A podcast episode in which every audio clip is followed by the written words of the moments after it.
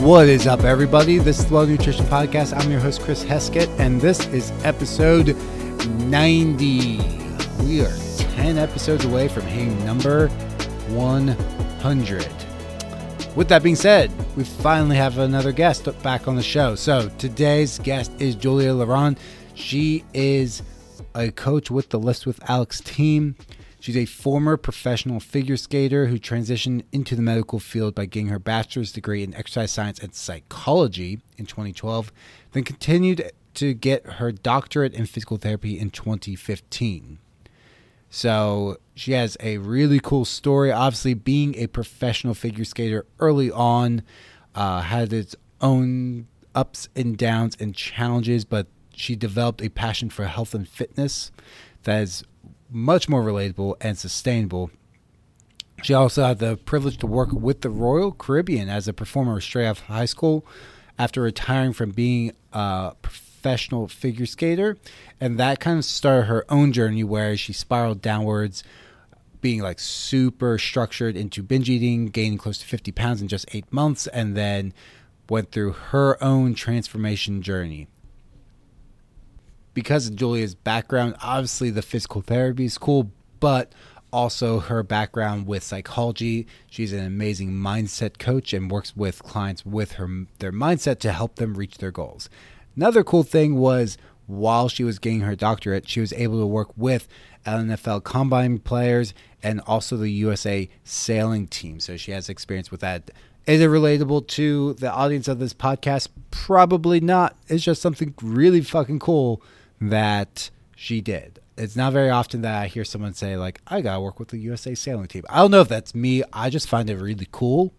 So I was like, we are going to talk about that on the podcast, and it's pretty brief. She worked with you know helping them out in physical therapy setting, but it's still something I thought was really cool. But with that being said, I'm done talking. Let's get on with this interview with Julia. What's up, Julia? Hey, hey, how's it going? I'm good. How are you doing? It's good. It's sunny finally. It's been raining in Connecticut, so I am happy with some sunshine. Yeah, same here in PA. Like it was pretty rainy, cloudy, and finally so we're actually getting up to the 80s today. Yeah, so are we. I know. I'm gonna I'm gonna try to spend as much time outdoors today. Yeah, but we'll see if that happens. I like uh, I might get I'll get my dog out for an afternoon plan. walk. Yeah. exactly. Great plan in theory. Let's see if it'll actually happen. Yep.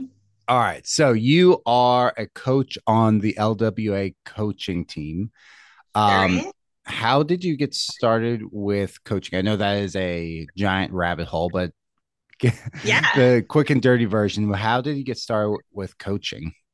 For sure, for sure. And it is it is a long story, but I'll try to keep it as concise as possible. Um, so I was a figure skater growing up. Um, so obviously kind of the pressures of that and the pressures of maintaining a body size. Um, I grew up with that starting from age of four all the way through when I retired at 18. Um, so body size and composition and food and working out was always ingrained in kind of my like day-to-day life. Mm-hmm. um, and then i went to college. Um, so college was a fun time. I regret nothing in college. Um, but it was still college right? So i came out of it and i was like look this is not not who i am. This is not what i'm used to. Um, went through a few years of trying to just figure out things on my own did random workouts as we all do when we're mm-hmm. first starting a journey and and then I hired a coach. And I was like, you know what? Something's got to go. Like something's got to change. So I hired a coach. Um, and through that journey, I was like, you know what? This is something that you know I could do as a physical therapist. I was going through PT school at the time. And I was like, you know what? There's so many people around me that could benefit from what I'm doing right now. And it was just so eye opening to me because it was things that I had never learned, not only from being in PT school and being in this medical environment, um, but even through growing up as an athlete. Um, it was just so different looking at it from an adult perspective. So, kind of started my own thing um, started dr wine and wellness mostly because wine is a non-negotiable in my life um, so that's how that started Um, nice. But I was a much better coach than I was business owner. Um, so pivoted pretty quickly out of owning my own thing, joined LWA, and super pumped I did. Um, it's been a great experience, a great team to work with. So yeah, that's that's the quick and dirty. It, it can be much longer than that, but well, we got we plenty are. of time to talk about the all the details getting there.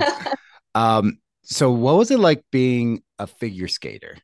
Because that's yeah. not something like I don't know in, in my area, like you don't hear about that very often. No, for sure, and it's it's a crazy sport. I have to tell you, it is a crazy sport. Um, you train anywhere from six to seven to eight hours a day sometimes um, school was kind of an afterthought most days. Um, I did virtual school before virtual school was cool. Oh wow! Um, so all of high school I did online, which is pretty wild.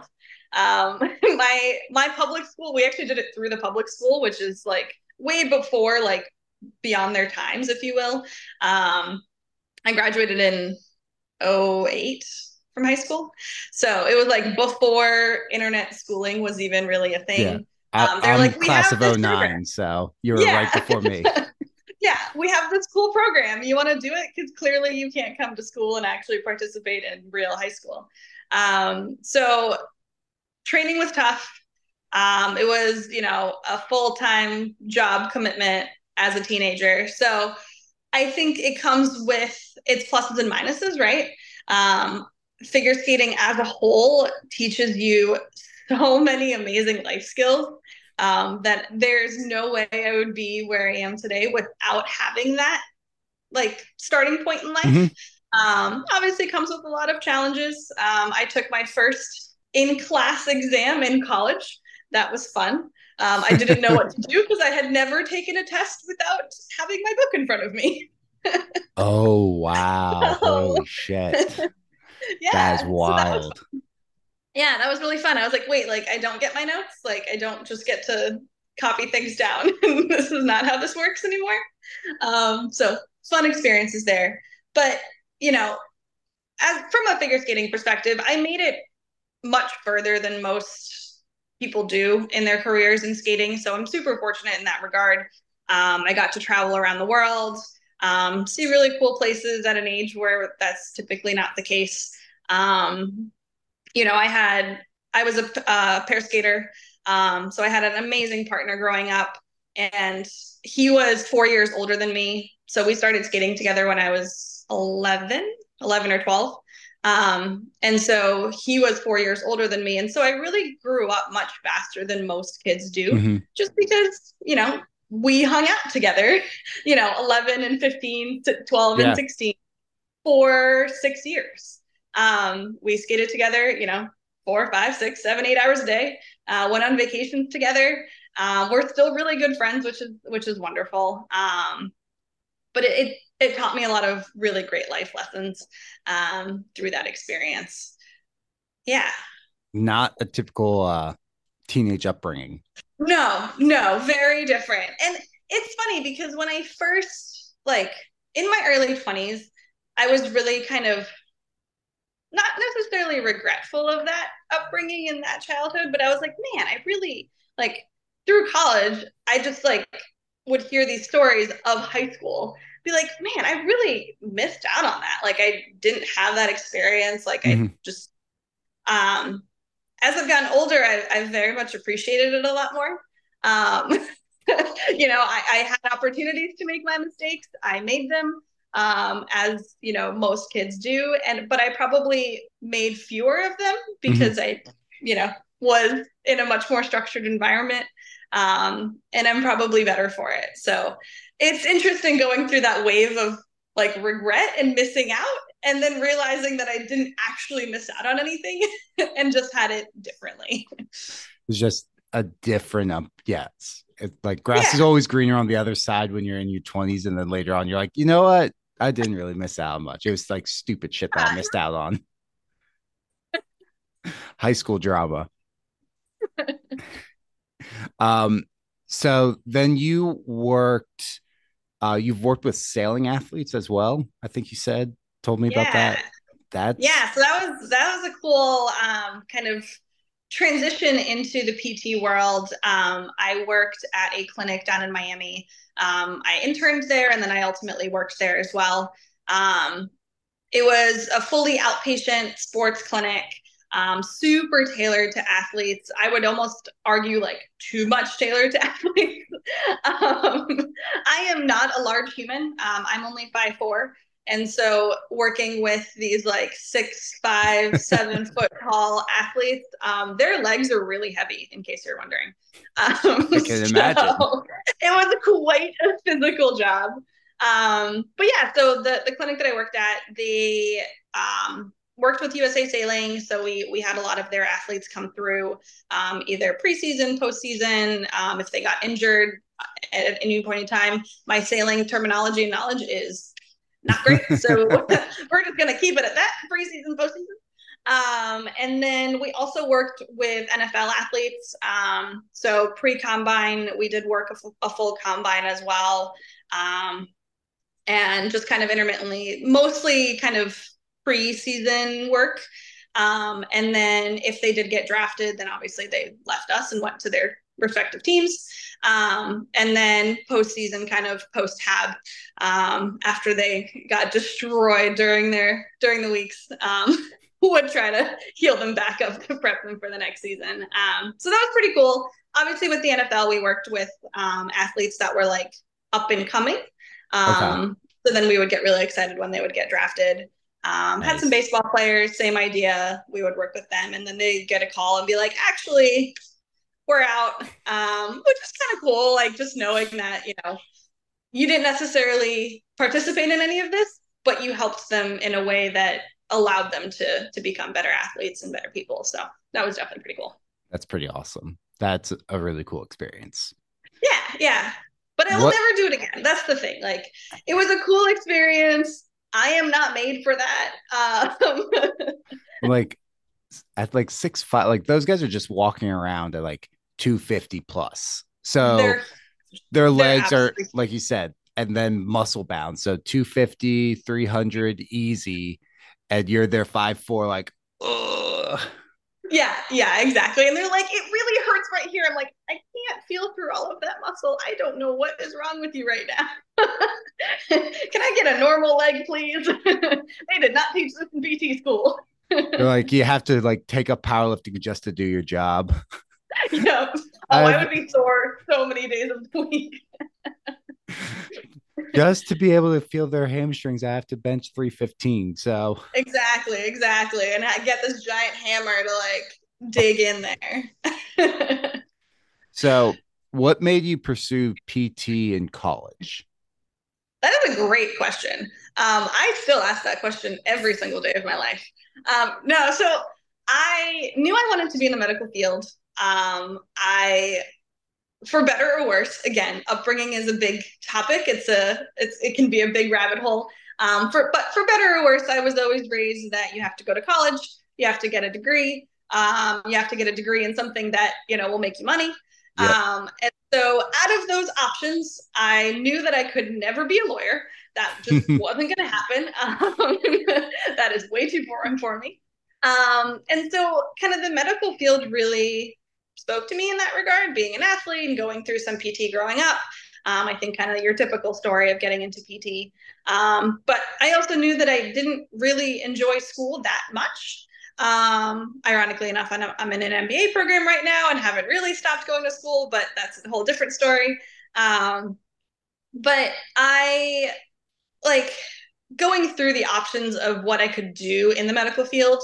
Um, I knew I didn't want to go to like full med school because that is just it's four years plus four years plus four years and it's never ending plus 4 mm-hmm. years um, and that just didn't appeal to me. Um, i really in undergrad bounced back and forth between pt and psychiatry just because i really found like the mental side of medicine really interesting and i still do and i still read a lot about it um, and that's where like that contemplation of did I really like go into the right field? Because I feel like I study the mental side much more than I do the physical side now. Um, but the reason that I went into PT was that it was four years of undergrad and then three years of grad, and then I was done. Mhm. Um, made that decision about three years into undergrad because I was like, you know what, this is a lot. I just want to go live my life. Um, and I was getting an exercise science degree in undergrad. Um, I actually double majored exercise science and psychology because, again, I had no idea what I was going to do. Um, so, keeping my options open, I took way too many classes. Um, that should have been my first indication that I actually didn't hate school as much as I thought I did, and I was actually pretty good at it. Um, that I just did too many classes at once. That's a um, lot of classes. Yeah, and, and I minored in dance because that seemed like a good idea. I don't know. I got nothing How many you. credits were you taking a semester? Um, so my biggest semester, I took eight classes. So Okay. I guess I think credits were four, so 32 Four. credits. Jeez. Yeah. My goodness.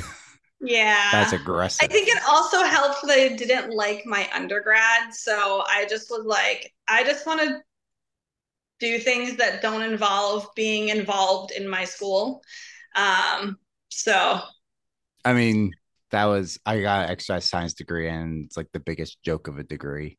Yeah. Oh, yeah. Well, that's the thing. Like when I was an undergrad, I I very quickly realized. Again, I think growing up more mature than most people, um, I very quickly realized that an exercise science degree and a psychology degree gets you jack shit in life.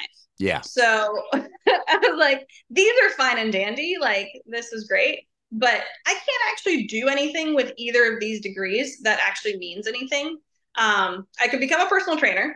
Great. I could have done that without going to school. Mhm. Um, with the psychology degree, I was like, you can't even really get a job necessarily that isn't super entry level and going to be making, you know, $20,000 a year. Um, might as well go work at Target at that point. So Yep. what was the point of it? So I realized that very quickly. So I knew that there was more education that I needed to do past the four years. Um, and so that's where that kind of contemplation went into play of should I go into PT more because that's only three years, or should I go into psychiatry? And unfortunately, to get into actual psychiatry and be a psychiatrist, you got to go to med school for four years because that makes perfect sense.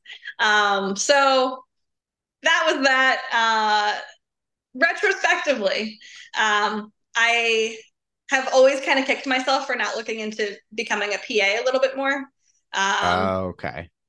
because PA is only two years post undergrad and they make like at least double what PTs make. hmm And like it's still so the reason I didn't really want to as well go into like full full medicine is I'm not big on blood like at all. Gotcha. Um so not not huge on it. I don't that doesn't bother me, but I'm good not seeing it every day. You'd rather not. Yeah, exactly. So with being a PA, there's definitely plenty of specialties you can get into that are much more tame and peaceful and kind of on the on the nicer front of medicine. So if I was to do it all over again, I think I'd become a PA, but we're okay. We're happy. we are where we are. I have a, you know, great life, can't complain. So I think that was also a longer story than anticipated, but Yeah, here we- it's totally fine. I always said if I went back, I would instead of getting my degree in exercise science, I would get in biology. yeah, I would yeah. go down that route. Um, because I was kind of the same. I was like, what do I want to do? I want want to go into something that makes me money, but don't want to. I didn't want to go into the medical field at all because I didn't want to do the four years, four years, four years. And then it was like I got my uh, undergrad. I'm like, I'm so. I was just like, I'm done with school. I'm. Yeah.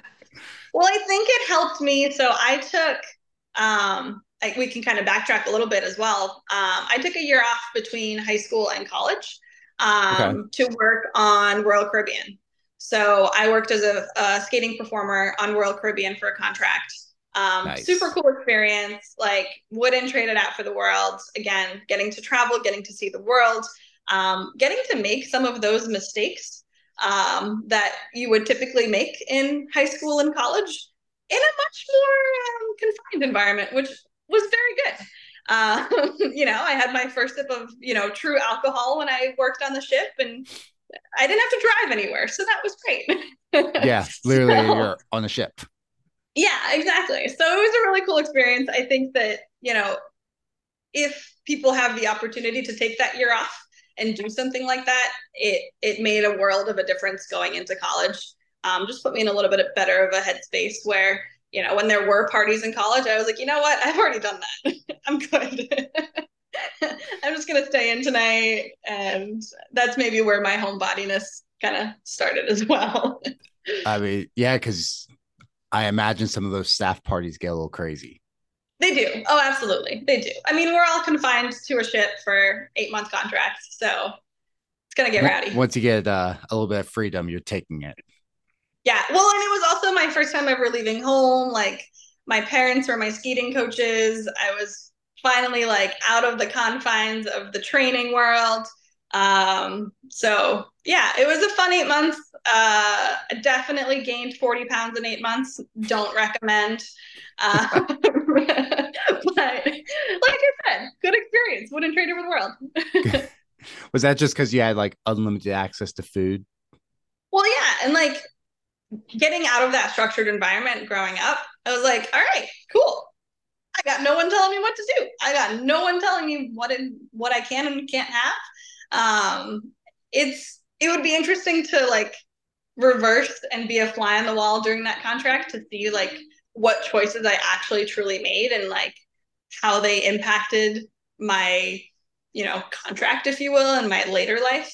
Um because i do believe that everything happens for a reason and that you know those eight months really taught me a lot about myself and uh where i truly needed to do some inner work that you know maybe eating a full bag of tostitos and a full container of salsa at midnight in bed maybe not the best decision that you could have made um, but it happened on multiple occasions.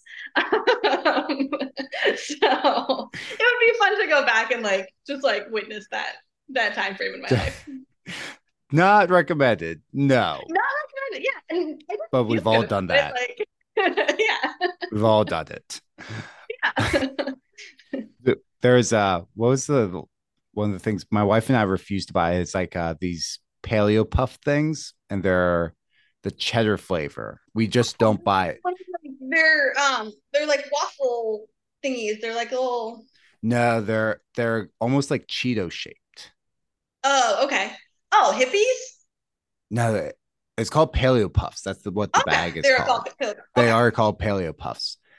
And it was like, oh, it's a healthier version. It's like five bucks a bag. We were at a point we were buying two. I was like, why are we spending ten dollars and then we eat three quarters of a bag and then we leave a quarter because we're like, we shouldn't finish that. Like we've already We had eight servings. we just stopped Yeah. buying that. That's where that's where they get you. And those things are so damn good. So yeah, They're- no, we we always have Hippeas in our house. I think same idea. Probably. They're like the vegan version of Cheetos. Um, and my my husband's a pilot, so he always has them on his plane. Um, and so he orders them, and then ironically enough, the the expiration date on them is actually pretty quick. Um, I don't Hmm. know what ingredients are used in them, but they do expire pretty quickly. And so for his plane, he has to ensure that all of the food on there is obviously within expiration, but they don't eat the food as quickly as it expires. So we'll get all the expired snacks, uh, which is a good thing and bad thing. Like there's nothing wrong with them. They're not truly expired. I don't know why these dates are on some of these snacks, but for better or worse, they end up in our house. and I'll come home with bags of these Hippeas, and they're Oh, so so tasty. Um, so You got high it's those. a weak point in my life, but they're very good. the the those snacks are just limited in our house. Like, okay, we have like a small box. Like my wife bought the Annie's like chocolate chip cookie bites for my daughter. She's like, So really? I bought them for myself. I was like, yes, Yeah, oh, I know. She got them on Sunday. It is uh yesterday we had the last of them. Like it did not last. Yep. Like Yeah, my daughter no. got a few cookies out of it, but we ate Yeah. most of it. Like, we, we can't buy this because we eat it too fast. Yep, yep. That's that's the hard part with Costco as well. If you uh, Yes. Costco, BJ's, Sam's, any of the above, when there's like this giant thirty pack of like your favorite snack, you're like, this is probably a bad idea. I'm gonna put this in my cart. That was when my wife brought home the Tate's chocolate chip cookies, and I looked at him like, "Why did you bring Mm. this home?" Like, we managed um because we'll keep ourselves on track of like who opened the last package. Because there's little individual sleeves in there. So it's like once you pop it open there's only five cookies. So it's like she'll have two and they're not that high calorie. If you open up a package and you eat all like split between two people it's like 200 calories a person. Like that's not yeah. bad for a snack. But it's like you absolutely wait. do my favorite thing. I always look at a package and i'm like all right let me multiply all of the servings and what is this total package going to cost me? Yes. because I know that I'm going to have more than the one measly serving that they're saying. So let's do Once, the math on the full thing. yes, the full thing. So it's like, but then it'll be like, wait, who cut into the cookies? That's my wife's like, that's cutting into my cookies for coffee in the morning. Why are you doing that late at night? Like, oh crap. So we kind of keep ourselves in check with that. But some of the other things, I'm trying to think of something we got at Costco is like we're never buying that again. That's just we ate it way too fast. But there, there's so many snacks like so many Costco. Snacks. So many snacks. We're we're honestly really bad with Celsius's and Costco because mm. then they're just in our house, and I'm like, well, I'm just gonna go grab a Celsius. It'll be great. Whereas if they're not in our house, like we just don't have them available, and I'll go have some water, and it's fine. it gets sweet, tasty, and it gives me energy. Yeah, exactly. Why am I shaking? These aren't even that bad, but no, they're not. it's only bad when you're like, wait, how much caffeine did I have today? Right, right. I had two cups of coffee. I had some pre workout, and I have Celsius. Then it's like cha-ching, cha-ching, cha-ching. Huh? I had close to a gram of caffeine. Yeah, right. Thankfully, I can fall asleep sitting here, so sleep is never an issue for me. I'm pretty cat like if I have caffeine in the evening, I can usually fall asleep, but it's still one of those things like we know it still affects our sleep quality. Right. So oh yeah. Oh yeah. I'll get to sleep, but it won't be the best sleep. Um, because I always need like some caffeine in the afternoon. I just have to make sure like oh, it's 4:30. I haven't had my caffeine yet. Cup of coffee. Like, up, oh, that's a problem. Yeah, I spent uh, I spent a month in Europe this summer in Portugal, and it was it was like the most amazing caffeine location because mm. in Europe in general, it's just it's customary that after a meal you have espresso. It's just normal. Like they they don't ask you if you want dessert. They ask you if you'd like some espresso.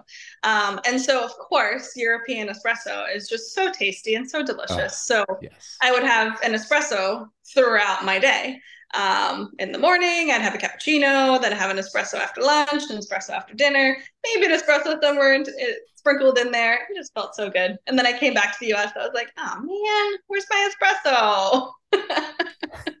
Let's get an espresso maker. I know. I told my husband that we have a Nespresso, but not the same. It's, it's close, but it's not the same. That's what my brother yeah. has. My dad yeah. has um the Breville espresso maker. That okay. was really. Yeah. We were looking at that one. Yeah. yeah. It, it, and I don't. I say might, but as soon as we have something on our brains, it will happen. It's just a matter of time.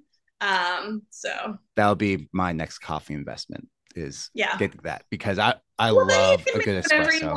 Yeah, and yeah. then if you do want a bigger cup of coffee, then you just add in some water and ta-da, you have a bigger cup of coffee. well, I'm a I'm a coffee snob, not as much as my brother, so I have like the all the pour over stuff and all the other. So I'll do that for a bigger cup of coffee, but there's something different about a good espresso. Yeah, for sure, for sure. We're a little too lazy for that. We're we we're very much on the Nespresso train. We have a French press and we have like a cold brew system mm-hmm. thingy. Um, but I don't remember the last time they were pulled out of the cabinet. So oh, okay, mine's pulled out. So because I don't have an espresso maker, I have the Italian like moka pot thing. That's my mm-hmm. espresso every day in the afternoon. My wife hates it because it's a pain in the ass to clean. Yeah, yeah. That's like, I think that's why we don't use the French press. so why is this in the sink again? Because I use it every day. She's like, "Can you please clean it?" I can't right away because it's hot. So it's yeah, like in I the sink when she gets home. Yeah, I think ironically our French press has been used more for filtering corks out of wine than it was than it's been for actual That's French fair. Press.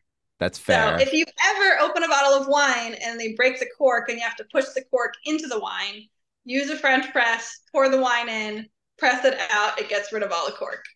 life hack. that's that's good because my dad's a wine collector as well, oh. so we get that every yeah. once in a while where it's like, oh, oh. Yeah, and oh, some of those the- older wines, like those corks are soaked and they will break, and then you're like, this is an expensive bottle of wine that I don't know what to do with now. Um, so yeah, French press works great. we we've used um, a coffee filter before, mm-hmm. but the French press would probably be m- more neutral because I'm sure the coffee filter imparts some sort of flavor to it. Likely, yeah. No, this didn't like change the flavor at all. Um, you still get like teeny tiny particles that like kind of seep through, um, but much more, you know, manageable than a full cork in your in your wine. Way better than full. Just let it settle because it probably needs to breathe anyways if it's like that old. So yeah, yeah, we're not good at that. We're we're really not. We're like we open a bottle of wine, we want it now. What? Uh, so my dad, it's two bottles of wine get open when that happens. It's like this one needs to breathe, this one doesn't. That's where we're starting. Love that. so really bad when it's only two people, but when it's like a I mean, fam, I mean, I mean, good slash bad. If you're watching your calories, it's bad. If you're w- right. having a fun time on the weekend, it's fantastic. Right. Exactly. So. So it's like the uh the one that needs to breathe is like the dinner wine, and then it's appetizer wine. So you have your aperitif. Yeah. Yeah, we do that as well. This is yeah. accurate. This is a true statement. Yep. That's that's how the wine that needs to breathe works. I love that. I love that. Yeah. Yep. I feel, wife, I feel him there. Yep. My wife and I are bad too. Like if one needs to breathe, like the first glass, you're like, eh, screw it, we're just drinking. then the second glass, you're like, nah, we should have waited because this is definitely better now. yeah. but we we're not. So the two bottle thing works way better. Yeah. yeah. Um while we're on wine, so wine's a non-negotiable for you. How do you make question I get all the time and I talk to clients about all the time is including alcohol in their diet, how do you go about keeping alcohol in while staying quote unquote healthy or losing weight? Absolutely. So if I'm in a fat loss phase, um, I have a very golden rule of two by two. So I can have two drinks two times a week. Um, that keeps me under control where I know that I can still enjoy a glass of wine. And when there's a glass of wine, I know that there's going to be two. Um, so like Same. If we're opening a bottle of wine, there are four glasses in a bottle. We're going to finish it. Um, so trying to argue with myself, no, you can have one glass, you can't have the second glass. Um, I know for me personally, it's just not going to work. We're going to finish the bottle. I need to make sure that I allow myself that um, that kind of luxury, I suppose.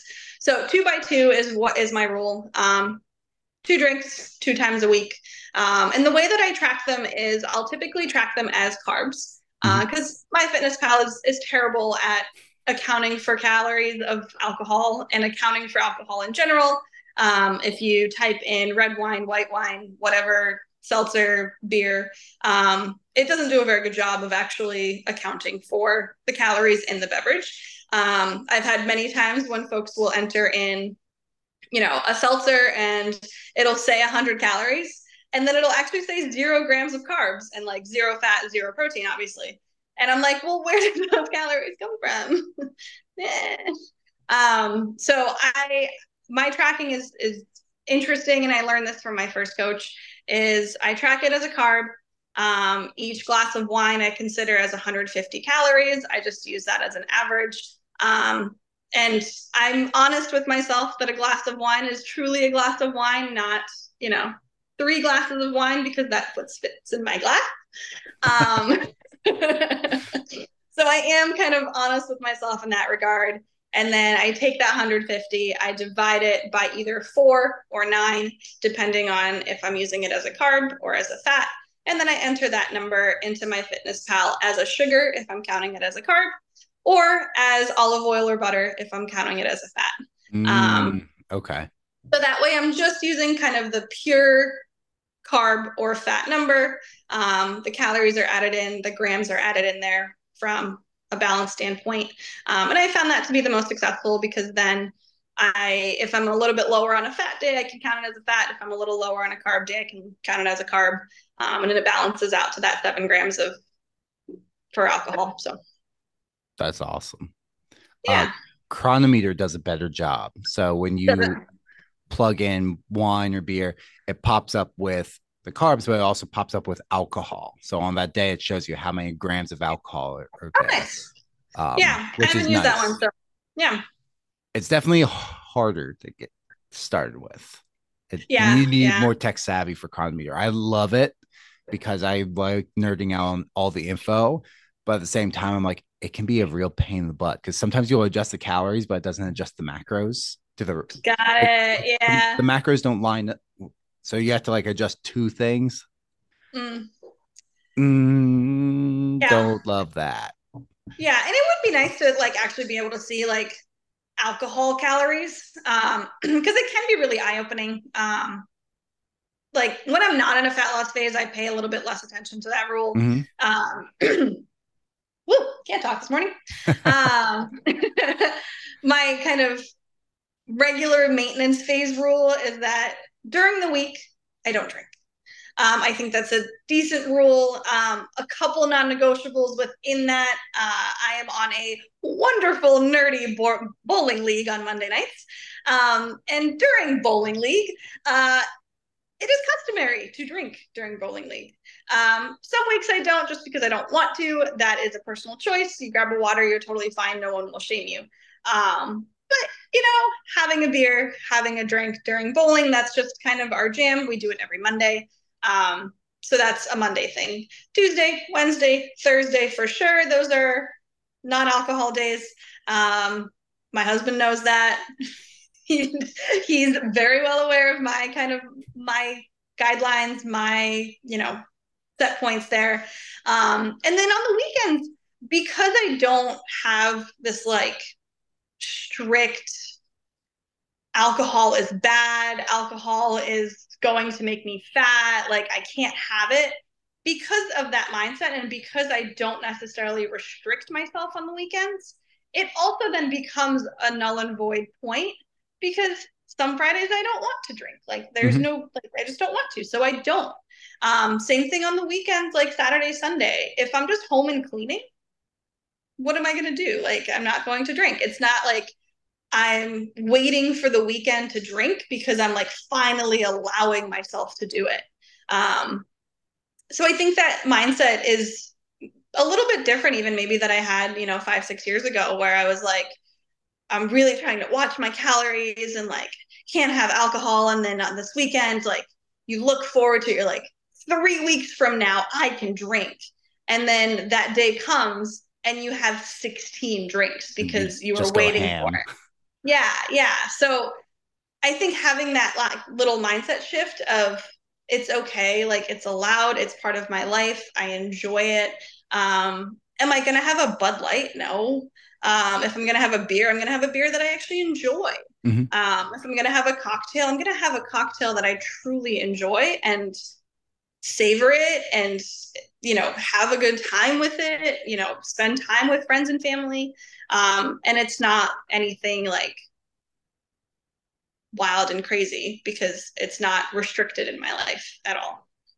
That's what i always recommend to clients is you can like drink the, what you're thinking about like but like like you can drink the like the lower calorie things but do you actually enjoy that or are you just drinking because yeah. it's low calorie like the seltzers light beer stuff like that if you like that great i don't yeah. I absolutely do not. If I'm I'm going to go all in on not a skinny cocktail, I'm going to go all in on a good cocktail or I'm yeah. going to have a nice craft beer and I'm going to drink one, two, maybe three versus like six seltzers. Right. Exactly. And at the end of the day, like if that's your jam and that's what you want, fantastic. Another example is, you know, we used to live in Florida and we would have beach days Many people have beach oh, days. Oh, yes. They can be days. They can be, you know, uh, holidays. They can be whatever kind of full day events you can think of. Um, for those times, I and to this day have a great rule of one alcoholic beverage to one water. Yes. So every time I have a drink, like whatever that drink may be, whatever I enjoy. And most of the time in those scenarios, it is more of that like lower calorie, lower, you know, alcohol volume, um, just because I know I'm going to be drinking all day. So I'm not going to have, you know, a 12% beer. I'm likely going to have that. Seltzer. You're not going to drink like 12% stouts all day long on the beach? No. Um, ironically, I have done that before. It didn't end well. I was um, that was a long time ago, and I don't remember it. So we're just gonna leave it at that. Um, I don't think it was a stout. I think it was an IPA.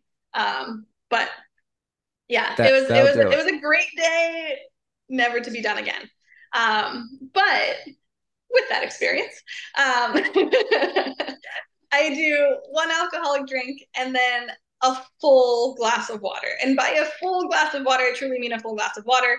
Um, it can be, you know, a polar seltzer. It can be a spindrift. It can be, you know, just water. It can be water with crystal light. Use your imagination. Um, but some sort of water, and it has to be at least 12 ounces. Um, that becomes harder throughout the day, right? So 12 ounces all of a sudden looks like four ounces, but we the 12 ounces has to stick stick to the plan. Um, and I I think that's a great strategy, especially when you're hanging out with friends. You have that kind of party environment. Um, whether it's truly a party or not doesn't really matter. Just an environment where alcohol is flowing.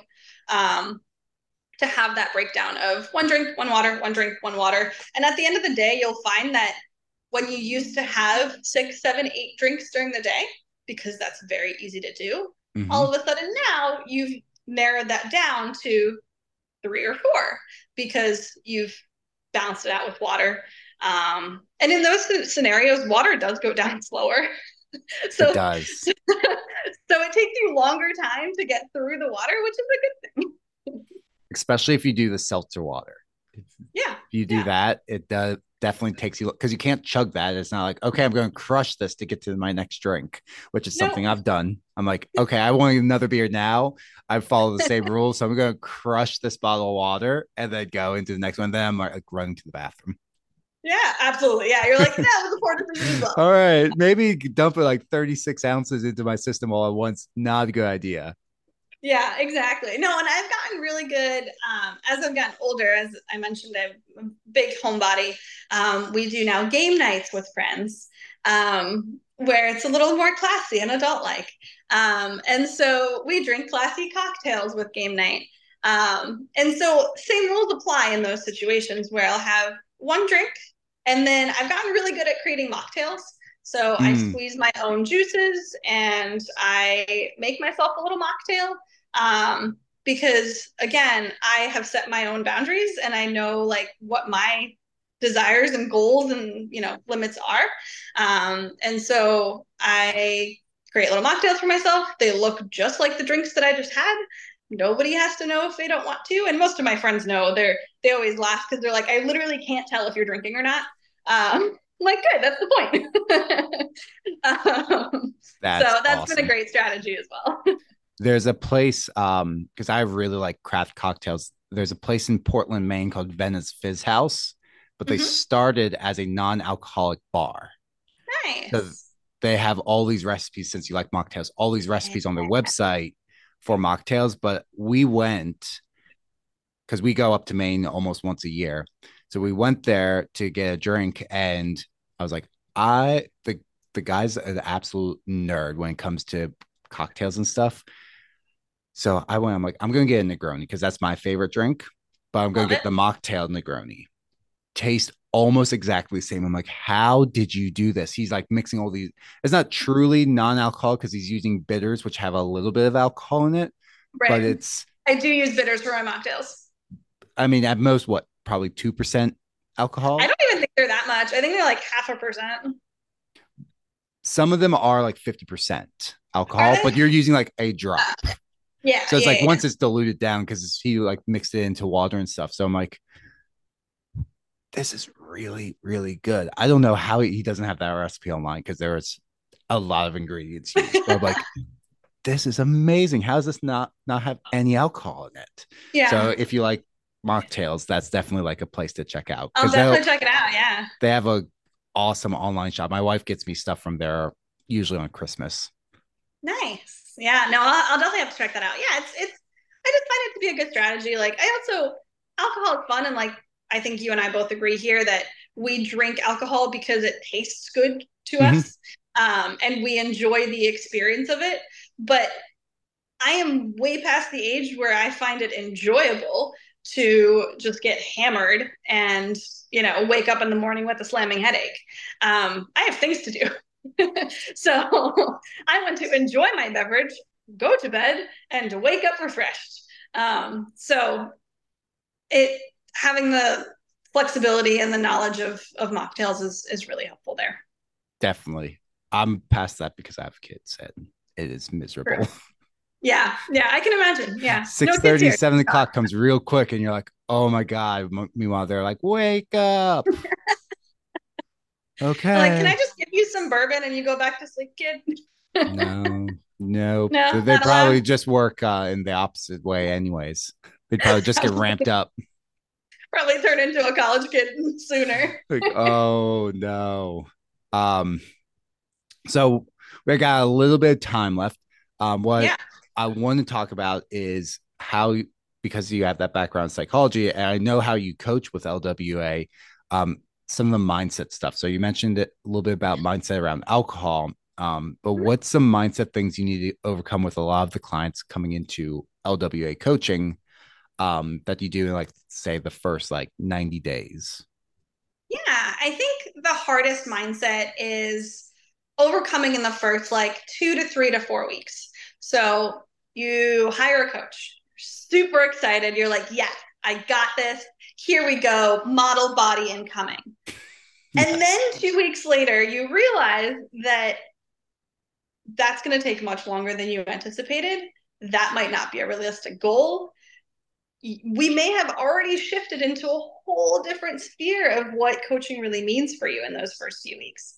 And so, working through some of that like initial excitement, harnessing it and then moving it into a direction that's actually re- realistic for each client i think is really interesting because we all i say all a lot of people go into coaching to lose weight to feel better about themselves to gain strength um, to you know see those muscles in the mirror i, I do that because i like i really like looking at back muscles myself and like do i have that muscle there um, so a lot of people go into coaching they're like all right I got a coach. It's going to happen now. Forgetting sometimes that a coach is great. We provide the accountability, the knowledge, the information, the setup, the starting point. But number one, you still have to do the work. So that isn't a given. Um, if you don't start putting together routines and habits and, and that piece of it, it's still not going to happen no matter how much I tell you what to do. Mm-hmm. Um, I can't force a muscle onto you. Um, unfortunately. unfortunately, it'd be awesome if we could. I know that would be really cool. Um, but kind of working through that transition of excitement into true work and true changes, um, I think is really the hardest part from from a mindset perspective. Um, human nature will tell you that that initial excitement is great, but it's also terrible mm-hmm. because you're like, this is magic. I'm going to do this. And then a week later, you're like, wait, that was a lot harder than I thought it was going to be. And so, how do you use that difficulty and that fact that you started working out for the first time? So now you can't sit on the toilet and you can't walk up the stairs because I made you do some squats and how do you harness that into a routine into a habit into something that becomes second nature to you something that becomes just part of your life and that's kind of the back end of the mindset piece where it's so so cool to see clients get to that point where they don't even have to think about going to the gym it's just part of their day mm-hmm. they don't have to think about how much protein they have on their plate because they've tracked enough and they can look at a plate and be like, yeah, this is, you know, give or take 500 calories, about 30 grams of protein. Great, cool, good meal. Um, getting people from that initial excitement to that sustainable set point is just so cool to see. And so much of it is on the psychological front. Um, so helping people through those challenges as they hit them is just, it's so neat. What are some of the common challenges people have along that journey? Because I agree, once once you can get a client to that stage, it is so easy for their life to get yeah. all their health and fitness goals. But getting there is yeah. the hardest part. So, sure. what are some of the challenges and how do you overcome them? For sure. Um, one of the most common challenges is plateauing. Um, when people hit a plateau, they're like, we, we saw this progress, everything was great, and now we'll just call it a plateau on a scale because that's the easiest one to use as an example. Um, you know, we had this nice little downward trend and then we kind of flatline. Um, and so overcoming that from a mental perspective is, is tough because we always want to see progress and we always want to see that improvement. And what I always work through with clients is can that downward trend continue infinitely? No, right? So that downward trend has to stop somewhere. We cannot go down to zero. Um, that is just not a thing. Um, we are still humans. We need pounds on us mm-hmm. to be human. And so looking at it from that perspective and seeing where you started, where you are now, if we haven't reached our goal, that's fine. But maybe that's your body telling us, hey, we need a little breather. Let's kind of hang out here. Let's let's see how things go. Let's adjust maybe a little bit of movement, see how your nutrition is feeling. Do we need to bump you up a little bit to give your body a little bit of that break to then continue down our journey? Um, and so working through that can be challenging um, because, again, human nature will tell us, well, we've made success doing what we just did. We're just going to keep doing that. Um, when in reality, that's not not usually how it works. Um, I think out of all of my clients, I've maybe had two that have started at the top, worked their way down to their goal, and then they were happy with that. There's always that up and down, yes. up and down, a little plateau, maybe a little up, maybe a little down. Um, and so, from a, a mental mindset perspective, it's really interesting reminding folks where they started, how that journey has looked, where they maybe need to hang out for a little bit to then put together a game plan moving forward. Um, and that can be tough for sure. I always say it looks kind of like a stock chart going down oh, yeah. through your weight. It's you can draw a trend line once we get data, but in the meantime, the week to week, if you're not looking at the long term, you're like, I'm up, I'm down, I'm up, I'm down, I'm the same. What the hell's going on? Yeah, and and on the scale uh, topic of scale, um, scale weight, there are just so many factors that people forget to consider. Just a few. Um, yeah, with the scale, right? Um, and this is obviously no news to you. We, you've seen it. We've all seen it from a coaching perspective. But reminding folks that hey, maybe you just moved. Maybe you just changed jobs. Maybe you broke up with your boyfriend. Maybe you have a new boyfriend maybe you just got married, went on a honeymoon, went on vacation, you know, all of these kind of life events. Um, those are all going to affect our nervous system and our stress response and the internal inflammation that our body kind of expels. And that is all weight. it's not fat, but it's weight. Yes. And so the scale does not differentiate between did you have a muffin yesterday or did you not sleep well yesterday? Um, and so having that scale is just one data point. I also find super important to remind folks, hey, let's look at your pictures. You see this this, this difference between the two days? Like, isn't that pretty cool? Um, even if the scale is telling us a totally different different story. Um, if we're doing measurements, like, hey, let's measure your waist again compared to you know three months ago. Hey, isn't that pretty cool? Um, so with that plateau, also reminding folks that it's just a data point.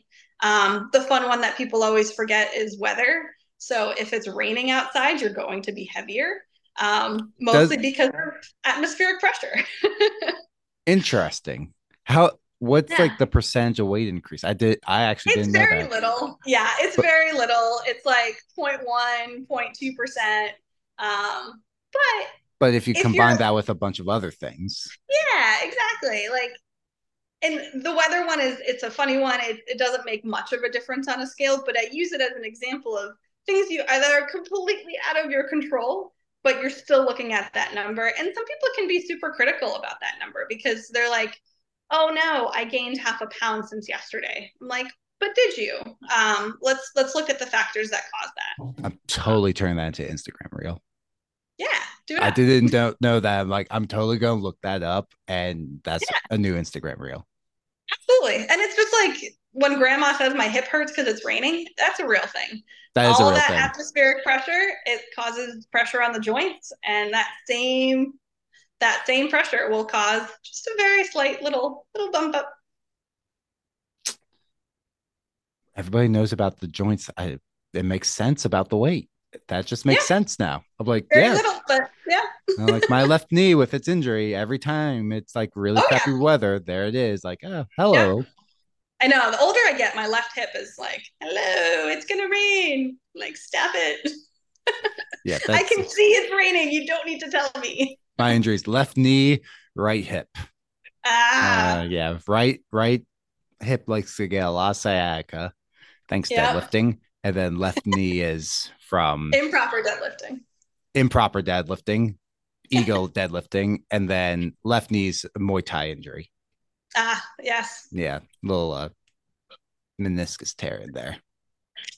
Lovely. Mm, And yeah. I'm I'm sure you have done nothing about it. Uh, yeah, as a coach, um, actually, no, I did get it looked at. I have a PT friend. I did get it looked at, and they're like, "You don't need surgery." I'm like, "Cool, I'm good then." And then I did like my own rehab, which was not Yeah. the smartest thing, but Yeah, as a PT, I'm very much the same way. Like I'll get injured and then I'll just be like, it's fine. I'm fine. It's no big deal. Yeah. Meanwhile, a client like stubs their toe, you're like, "Go get looked at." We're not actually like that, but Yeah.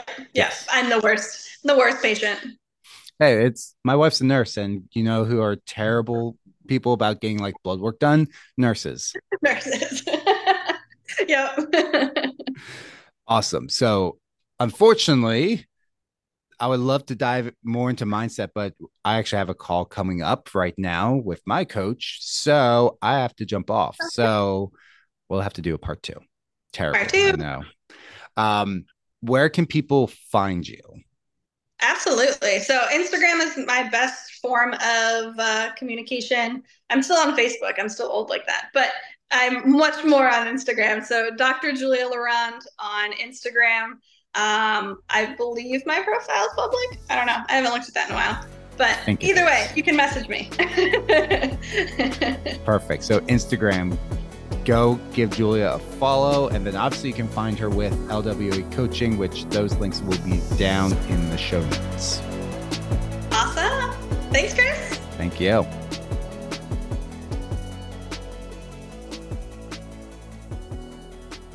Hey guys, thanks for tuning into today's episode. As always, make sure to go down to the show notes and give Julia a follow. Also, while you're at it, make sure to give the show a rating, leave a review. If this helps the show get out to more people, it helps with the whole algorithm and promoting. So if it, there's lots of reviews, five star reviews, or just people listening, then the show gets pushed out more and it's easier for more people to find. So if you enjoy the show, I would uh, appreciate it. Just take 10 seconds, give a five star rating or four star or three star. That also helps me, like, okay, I need to dial things in and get better. And then if you write a review, if that's a possibility, I don't know if it's available on all the podcast platforms, but some of them you can leave a review. I do read those on a weekly basis when they're left. So that is also always appreciated. Please do that as that is a huge help. And it's one thing like when I'm looking for new podcasts, I do read those. So it helps the podcast get out there. Thanks, guys. Again, go give Julia a follow.